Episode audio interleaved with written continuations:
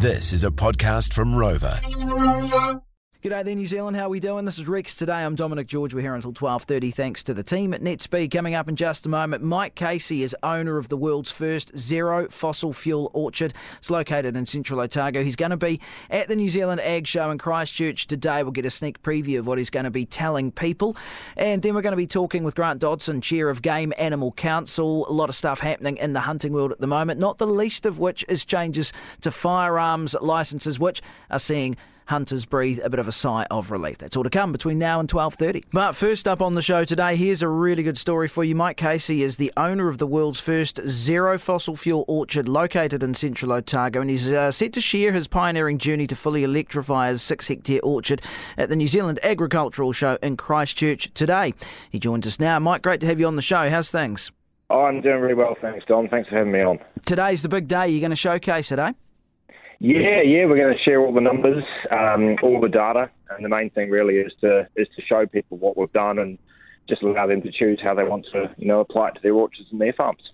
For background, for people who don't really know what we're talking about here, it's a heck of a story. Forest Lodge Orchard, the entire commercial operation, from New Zealand's first electric frost fighting fans to irrigation, tools and vehicles, you name it, it's all powered by electricity, which is extraordinary. That's it. Yeah, about three years ago, um, I, I, I founded an orchard. I had no background in horticulture or agriculture at all. I come from a technology background, but my wife and I moved to Central Otago and decided that's what we wanted to do and give it a crack. And yeah, what I um, I don't have a knowledge around horticulture. I've you know managed to stand on the shoulder of giants, and a lot of people have come to help me out to to make sure that we can grow. You know, uh, the best cherries in the world, and at the same time, I'm bringing the technology side to it, and hopefully, uh, not only not only helping to sort of decarbonise uh, New Zealand agriculture and horticulture, but also, you know, hopefully make it more efficient with the use of technology. So, how do you do it? Is it solar? What's the what's the deal? It's, it's everything. So uh, the main thing is eliminating fossil fuels um, and then running off electricity. So we um, take power from the grid when we need to. Um, and we also generate a lot of that power ourselves. And the main thing being, I've written a computer program that allows us to buy power from the grid for cheap, usually under a cent a kilowatt hour uh, usually at night time. Um, and also, I've done a lot of work to optimize our line charges to make sure that uh, you know we're not we're not paying a huge amount uh, to the utility company either. So all in all, I've worked at um, you know done done all of the stuff, electrified everything, and got the payback period down to about seven years. So it's something that uh, I want to do to the world. Wow, that's pretty impressive stuff. No wonder they've asked you to showcase uh, the, the, the numbers and the facts and the figures um, so people actually believe it because, um, you know, uh, a lot of people would probably look at that and be a, a touch sceptical, Mike, as you can probably imagine. Oh, absolutely. And the whole thing is, is that, you know, I don't want to be some uh, bureaucrat in Wellington sitting there telling people what to do. I simply want to show people what I've done, and you know, excuse the pun, allow them to cherry pick what I've done and uh, and use it for, use it for themselves. Outstanding, yeah. Wow, geez, music to the ears. Uh, don't want to be a bureaucrat sitting in Wellington. Uh, I think pretty much most people listening to this would go, "Yep," they'll be nodding their heads. So, um, can I just? Oh, so actually, before we talk about this um, move to Central Otago and the cherry orchard, uh, you're trialling a converted electric tractor at the moment as well. How's that going? Oh, that has been unbelievable, actually. So um, we partnered with a company up in Christchurch, actually called Loxley Innovation, and uh, the chap Duncan um, and his co-founder Tony, they converted their first electric tractor um, as part of the same journey that we're on to look at decarbonising, you know, farming as, as best they can.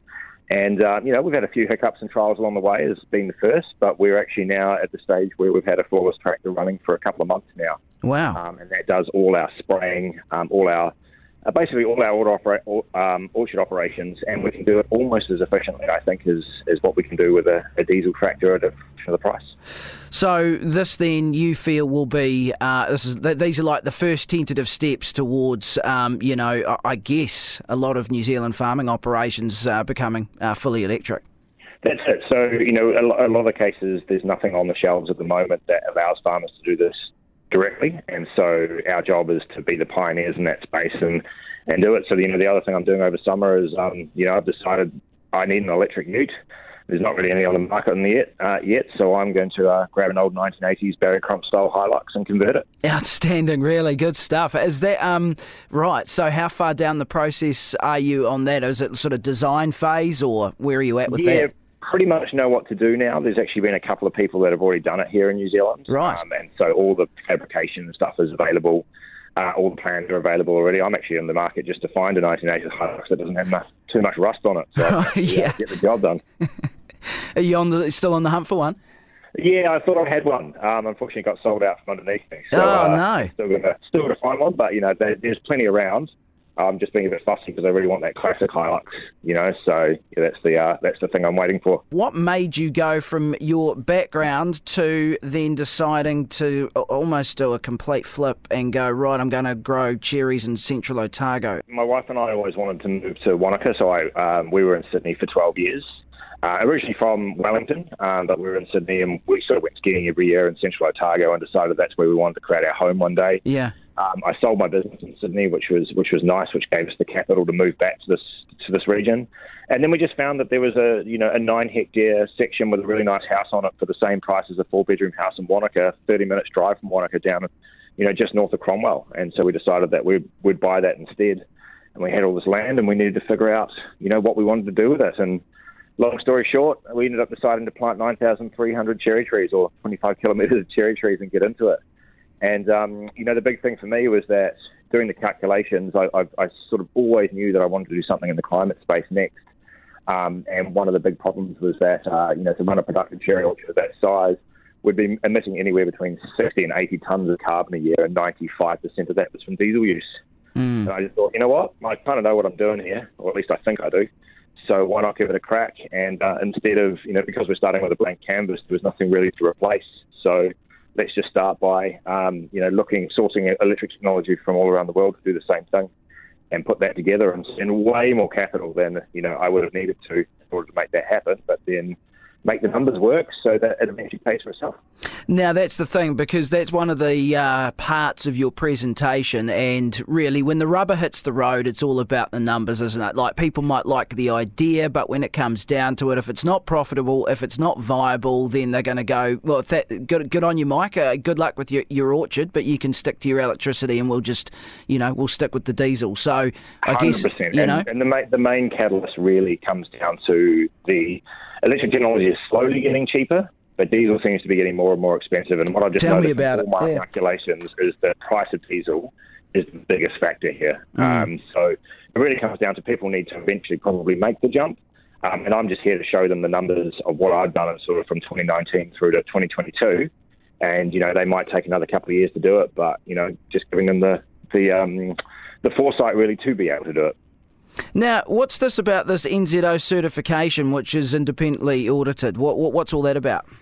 So the next thing is like, so I, will give you an example. I'm a, I'm a I'm quite the beer fan, right? And a lot of these beers at the moment are now coming out saying that they're carbon zero. Yeah, right. And the, the thing that we've got is I don't actually know what that means. I don't know. Does that mean they've eliminated their emissions? Does that mean they're planting New Zealand native forest? Does that mean they're planting pine trees on, you know, productive agricultural land? does that mean they're buying Turkish wind farm credits at eight dollars a ton? You know, uh, marginal at best. And I just don't. You know, you'd have to actually really go and look at the detail for that. And so what we wanted to do is create a certification for food producers in New Zealand, um, which is like the top rung. It's the it's the the, the gold standard of, of climate action, which is really easy to understand um, and really easy to audit, and that is the elimination of fossil fuels. And if we can do that, we can demonstrate to the consumer um, that we've gone through real systematic behavioural change in the way that we, you know, the way that we grow our food. We put two tons of cherries into Farro Fresh stores up in Auckland last year, um, and we managed to get a 15% premium uh, in the market compared to other cherries on the shelves at the same time. Wow, okay. And so we think there is actually a premium available. The problem is, is that the premium hasn't really been realised yet because not a lot of people really understand, you know, or, or they find it very hard to fathom or measure exactly what has been you know, done by a particular organisation or product in the, in, in the name of the climate. And so we just wanted to create something that's super easy to understand.